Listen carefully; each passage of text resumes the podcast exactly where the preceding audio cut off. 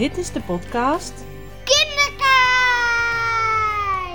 Ik ben Linda van der Meulen. In deze podcast deel ik mijn inspiratie en ideeën rondom het kijken naar kinderen met jou. Deze aflevering over kijken naar kinderen, de buikdenker, stapje voor stapje en alles kan een mens gelukkig maken.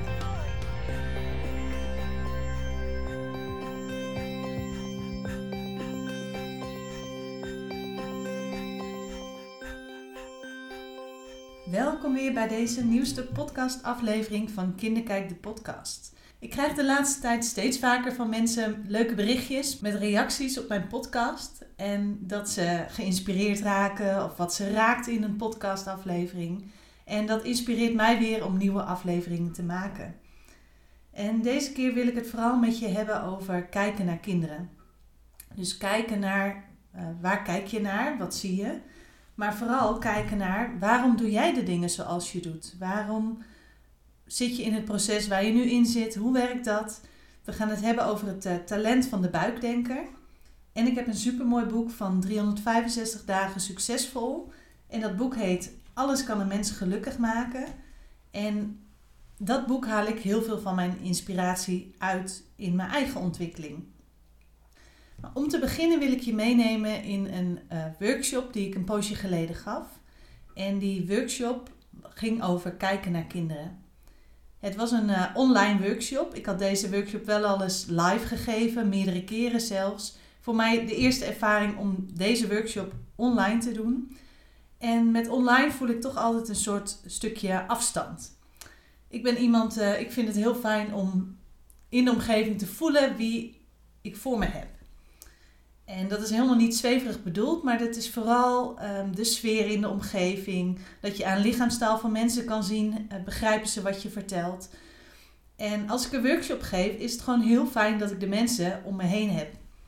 Maar ja, nu in deze tijd kan dat niet altijd. In uh, deze workshop kijken naar kinderen leende zich er wel goed voor om ook online te doen. En we hadden het in die workshop over kijken, over foto's maken, Waar maak je foto's van als je naar kinderen kijkt? Waarop ben je gefocust? En iedere keer als ik deze workshop geef, ontdek ik dat mensen allemaal, ieder voor zich, op andere dingen gefocust zijn. En als je dus kijkt naar kinderen, dus of je nou ouder bent of als professional werkt met kinderen, zul je ook merken dat jij andere dingen ziet dan die jouw collega's zien. Of dan die je partner ziet, of je ouders of grootouders, wie dan ook naar dat kind kijkt, iedereen ziet het op zijn eigen manier. En toen we het zo hadden over kijken naar kinderen en over foto's maken, toen gaf ik ook tips van hoe maak je nou een goede foto. En toen kreeg ik van een van de deelnemers de reactie van ja, maar er wordt toch niet van ons verwacht dat we professioneel fotograaf worden? Is dat wat we willen? Dat is eigenlijk de vraag die ze stelden. Want zo gaat dat hier niet. Zo gaat dat bij ons niet. Maar mijn vraag was eigenlijk: wat streef je na? Natuurlijk hoef je van mij geen professioneel fotograaf te worden als je die ambities niet hebt. Maar als je als doel voor ogen hebt om echt goed te kijken naar kinderen en om te kijken naar wat laten de kinderen zien, is het wel belangrijk om bewust foto's te maken. Dus waar kijk je naar? Waar maak je een foto van? Want foto's helpen je om afstand te nemen. Het hoeft niet per se met foto's. Je kan ook ervoor kiezen om een film ervan te maken of om echt heel goed te kijken en op te schrijven wat je ziet. Alleen mijn ervaring in de kinderopvang is dat je met foto's ook heel snel herinneringen terug kan halen van wat een kind deed, wat een kind zei. Maar ook als moeder, ehm, ik maak heel veel foto's. En nu Isa naar school is, uh, steeds minder, omdat ik ook minder tijd met haar heb, heb ik minder fotoproductie. En soms zit ik wel, wat zal ik met die foto's doen? En de vraag is eigenlijk, waarom doe je de dingen zoals je ze doet? Dus wat streef jij na? Wat wil je bereiken met de foto's die je maakt? Of de dingen die je opschrijft, de uitspraken die je opschrijft? Wil je het onthouden als herinnering? Doe je het voor jezelf? Doe je het voor je kind later als uh, geschiedenis? Doe je het om er dingen uit te halen? Bijvoorbeeld in het werken met kinderen, dat je eruit kan halen waar zijn ze mee bezig, wat vindt, vinden ze interessant, Ehm, wat zijn dingen die ze zeggen en waar ze dan op een later moment bewust of onbewust weer op terugkomen, zodat je ook terug kan vinden wat ze gedaan en gezegd hebben.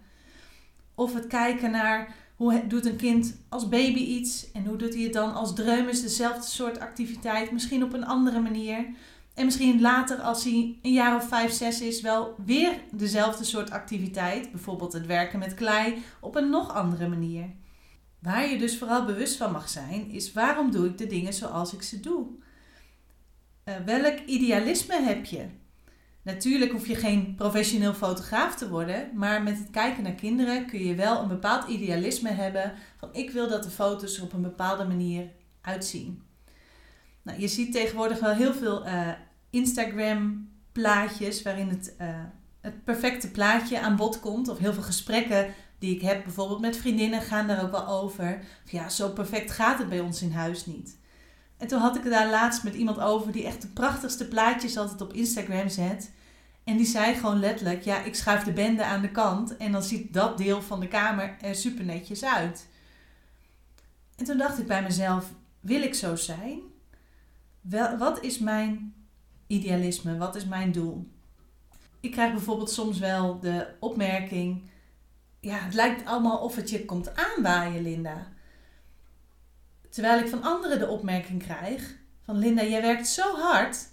Werk je niet een beetje te hard? En daar ben ik de laatste tijd in dat proces heel erg bezig met um, hard werken, uh, lijken alsof het komt aanwaaien. Nou, daar herken ik me helemaal niet echt in. Ik geloof wel heel erg in dat dingen op zijn plek vallen. Dus als jij duidelijk hebt vanuit idealisme of vanuit een doel van dat wil ik bereiken. En dat kunnen doelen zijn als ik wil rust in mijn gezin. Of ik wil een uh, Reggio Emilia kenniscentrum beginnen. Of ik wil, als ik aan het werk ben, plezier hebben in mijn werk. Dat de keuzes die je maakt daar ook bij aansluiten. En ik zei net, ik zit midden in dat proces. Ik ben zelf heel druk aan het bedenken hoe wil ik dat mijn week eruit ziet. Hoe wil ik dat mijn jaar eruit ziet. Hoe zorg ik voor balans en rust in het gezin, maar ook dat ik genoeg uitdaging krijg.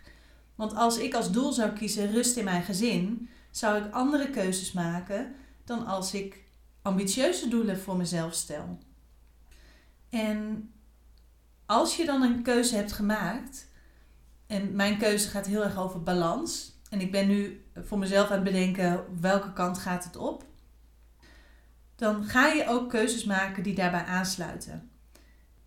Als je je bewust bent waarom doe ik wat ik doe, dan heeft het gewoon veel meer diepgang dan als je gewoon maar iets doet omdat je het altijd al zo doet. Dus als je je bij allerlei dingen afvraagt waarom doe ik het eigenlijk zo, dan ga je het ook bewuster doen. Want dan kies je er bewust voor om het op die manier te blijven doen. Of te gaan doen. Of om dingen te gaan veranderen. Nou, om weer even terug te komen op dat foto's maken. Natuurlijk kan je mooie plaatjes schieten van kinderen die iets leuks aan het doen zijn. Maar mijn ervaring is door echt te kijken en door echt gericht te focussen en foto's te maken, dat je dan er veel meer uit kan halen. Waardoor het voor jezelf ook super interessant wordt. En je hoeft niet per se meteen perfect. Uh, als ik een nieuwe collega binnenkrijg bij de buitenkans bijvoorbeeld, die ik ga inwerken, dan geef ik altijd aan: neem de tijd. Stapje voor stapje ga je je ontwikkelen.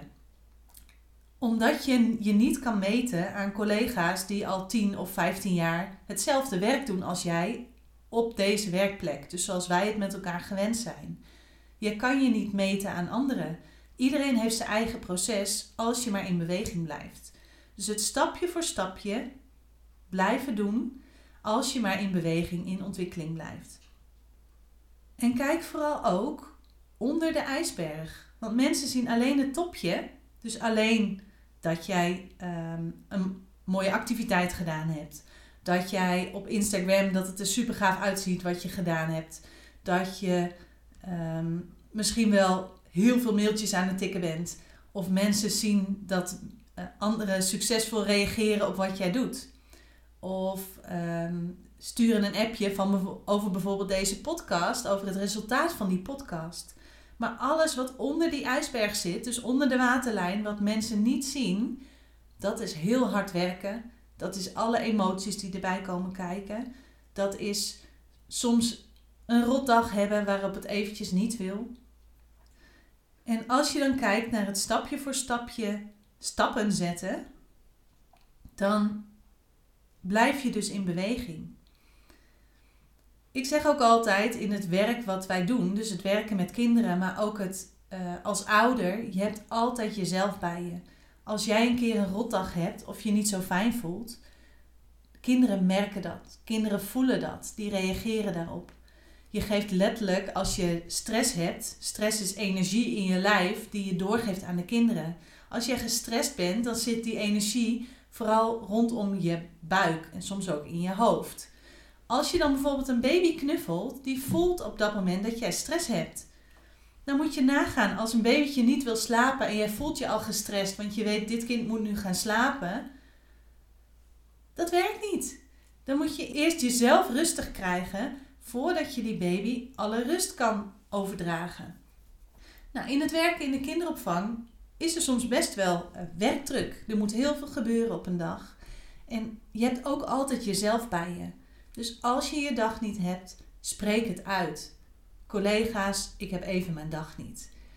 Adem een paar keer op een dag even wat extra. Dus sta even stil, neem een diepe luchtadem. Want adem zorgt ervoor dat je lijf ook blijft doorstromen.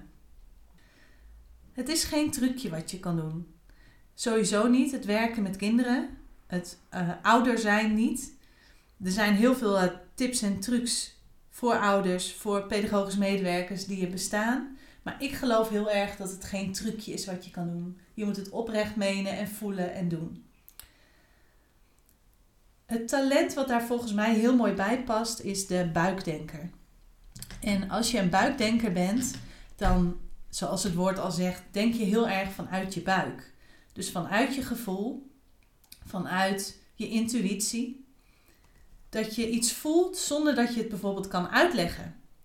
Dat ligt eraan welke andere talenten je hebt, maar soms uh, als je een buikdenker hebt, kan je niet altijd uitleggen wat je voelt. Je hebt een bepaald onderbuikgevoel wat je niet kan plaatsen. Het kan zijn dat je snel heel veel verschillende oplossingen voor een probleem kan bedenken, puur op gevoel. Dus vanuit je buik, vanuit je intuïtie in je buik, kan je bedenken hoe iets anders zou kunnen. Dus je bent heel gevoelig en hebt snel dingen door. Of als je een kamer binnenkomt, dat je snel voelt van, oh, hier speelt iets of hier is iets aan de hand. Of dat je uh, aan het werk bent en merkt dat een collega, of misschien wel in de, als je in de kinderopvang werkt, een van de kinderen, dat daar iets mee is. Dus dat hij even een knuffel nodig heeft. Um, of dat je collega even een luisterend oor nodig heeft. Als je een buikdenker bent, dan herken je je hierin. En wat belangrijk is, als je een buikdenker bent, als je je hierin herkent, is te zoeken naar een omgeving waar het gewoon is dat iemand vanuit zijn intuïtie praat. Want niet overal wordt dat geaccepteerd. Sommige mensen die bestempelen dat als zweverig of als, nou joh, je moet nou eens een keer gewoon nadenken en niet altijd maar voelen. Als buikdenker heb je de ruimte nodig om jouw eigen gang te gaan zonder dat je altijd alles moet uitleggen.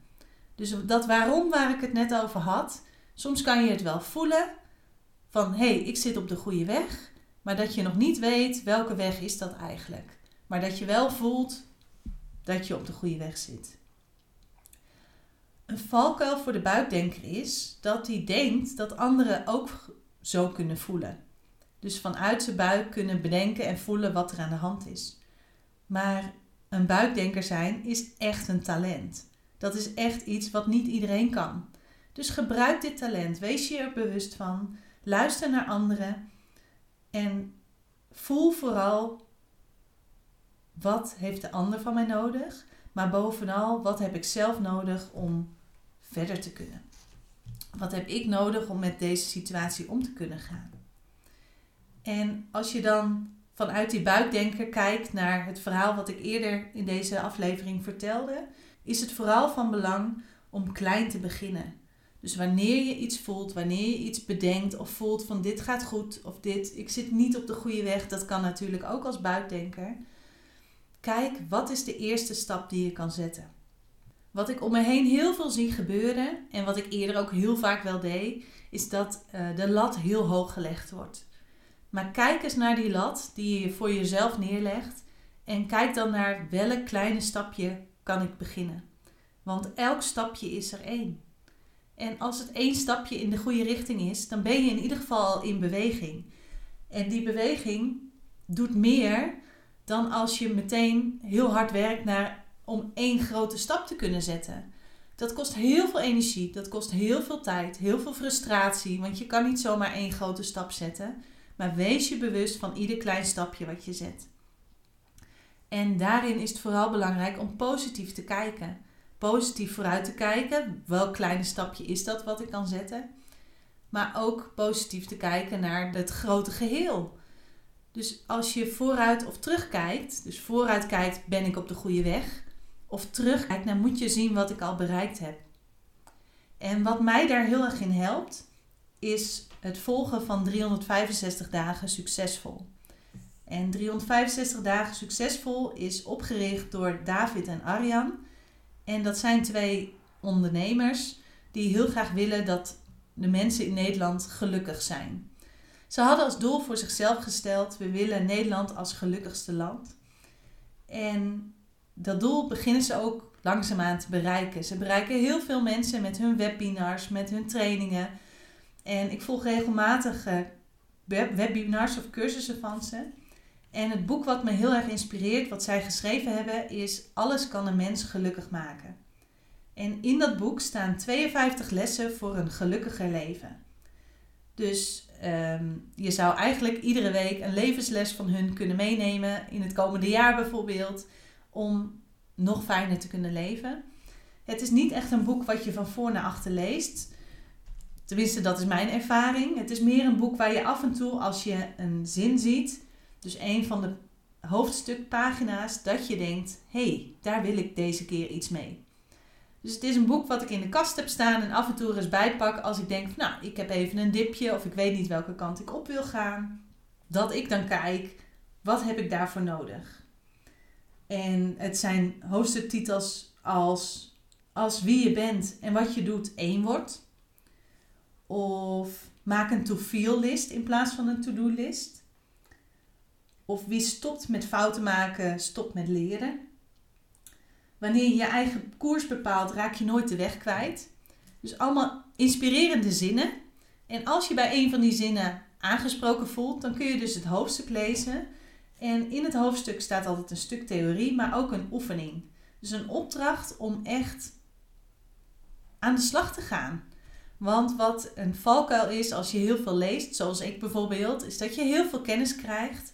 En David en Arjan geven ook aan, als je heel veel kennis over iets hebt en er niks mee doet, dan is dat vooral frustratie. Want dan weet je heel goed hoe het anders kan, hoe het anders moet. Maar als je er niks mee doet, dan ben je juist gefrustreerd omdat je weet hoe het anders kan, maar het gebeurt niet. Dus mijn uitdaging aan jou voor in deze aflevering is welk pad kies jij? Welke richting kies jij en wat is de eerste stap die je gaat zetten? En ook welke ladder kies jij? Kies jij een ladder met een hele hoge lat of kies jij een ladder met korte treetjes dat je stapje voor stapje verder komt? Nou, dit was een heel verhaal vandaag, vooral gericht op uh, ja, jou als volwassene. En waar ik heel erg in geloof is als jij als volwassene lekker in je vel zit, als jij als volwassene weet waar je naartoe gaat, als jij voor, als volwassene het pad uitzet, dat kinderen daar heel goed op doen. Als jij zelf die rust bewaakt, dan werkt dat. Om nog een klein voorbeeld te geven, ik merk bijvoorbeeld ochtends bij het opstaan als ik onrustig ben in mijn hoofd, als ik al bezig ben met wat ik zo meteen voor mijn werk ga doen. En niet focus op het moment, dus niet focus op, op Isa of op uh, dat er gegeten moet worden of het patroon vasthouden van aankleden, eten, uh, alles wat er moet gebeuren op een ochtend, dan is het chaos. Terwijl als ik de rust in mijn hoofd heb en in mijn hoofd alleen al heb, oké, ik ga de rust bewaken. Um, ik ga structuur aanhouden. En soms ben ik er niet eens bewust van. Heb ik het alleen maar als intentie in mijn hoofd. Dan is het rust. Dan werkt Isa goed mee. Dan heb ik zelf de rust om zelfs een kopje thee en samen even rustig aan tafel te zitten ontbijten. En gaan we door in het ritme. Maar zodra ik afwezig ben, dus met mijn hoofd ergens anders ben, dan gaat het mis. Nou, ik wil je vooral met deze aflevering even bewust maken met je eigen rol in het geheel. Dus welke keuzes maak je? Waar kies je voor? Welke richting wil je op? Wat is het eerste kleine stapje wat je kan zetten? Als je daar nou hulp bij nodig hebt of eens fijn vindt dat iemand meekijkt, dan doe ik dat heel graag. Je mag me altijd een berichtje doen om eens even mee te kijken wat is een goede stap voor jou die je zou kunnen zetten. Dan wil ik je voor nu uh, bedanken voor het luisteren voor deze keer maar weer. En mocht je ideeën hebben voor een volgende keer, dan uh, hoor ik het heel graag. Ik heb al uh, weer allerlei ideeën om de volgende keer te gaan doen. En dan hoop ik dat je de volgende keer weer luistert naar een nieuwe aflevering. Voor vandaag een hele fijne dag en hopelijk tot gauw. Doeg! Bedankt voor het luisteren van deze podcast. Wil je geen aflevering missen? Abonneer je op deze podcast. Heb je vragen of ideeën voor een volgende keer? Laat het mij weten via www.kinderkijk.com of Kinderkijk op Facebook of Instagram. Denk je dat deze podcast interessant is voor anderen? Laat een review achter of deel hem. Doeg!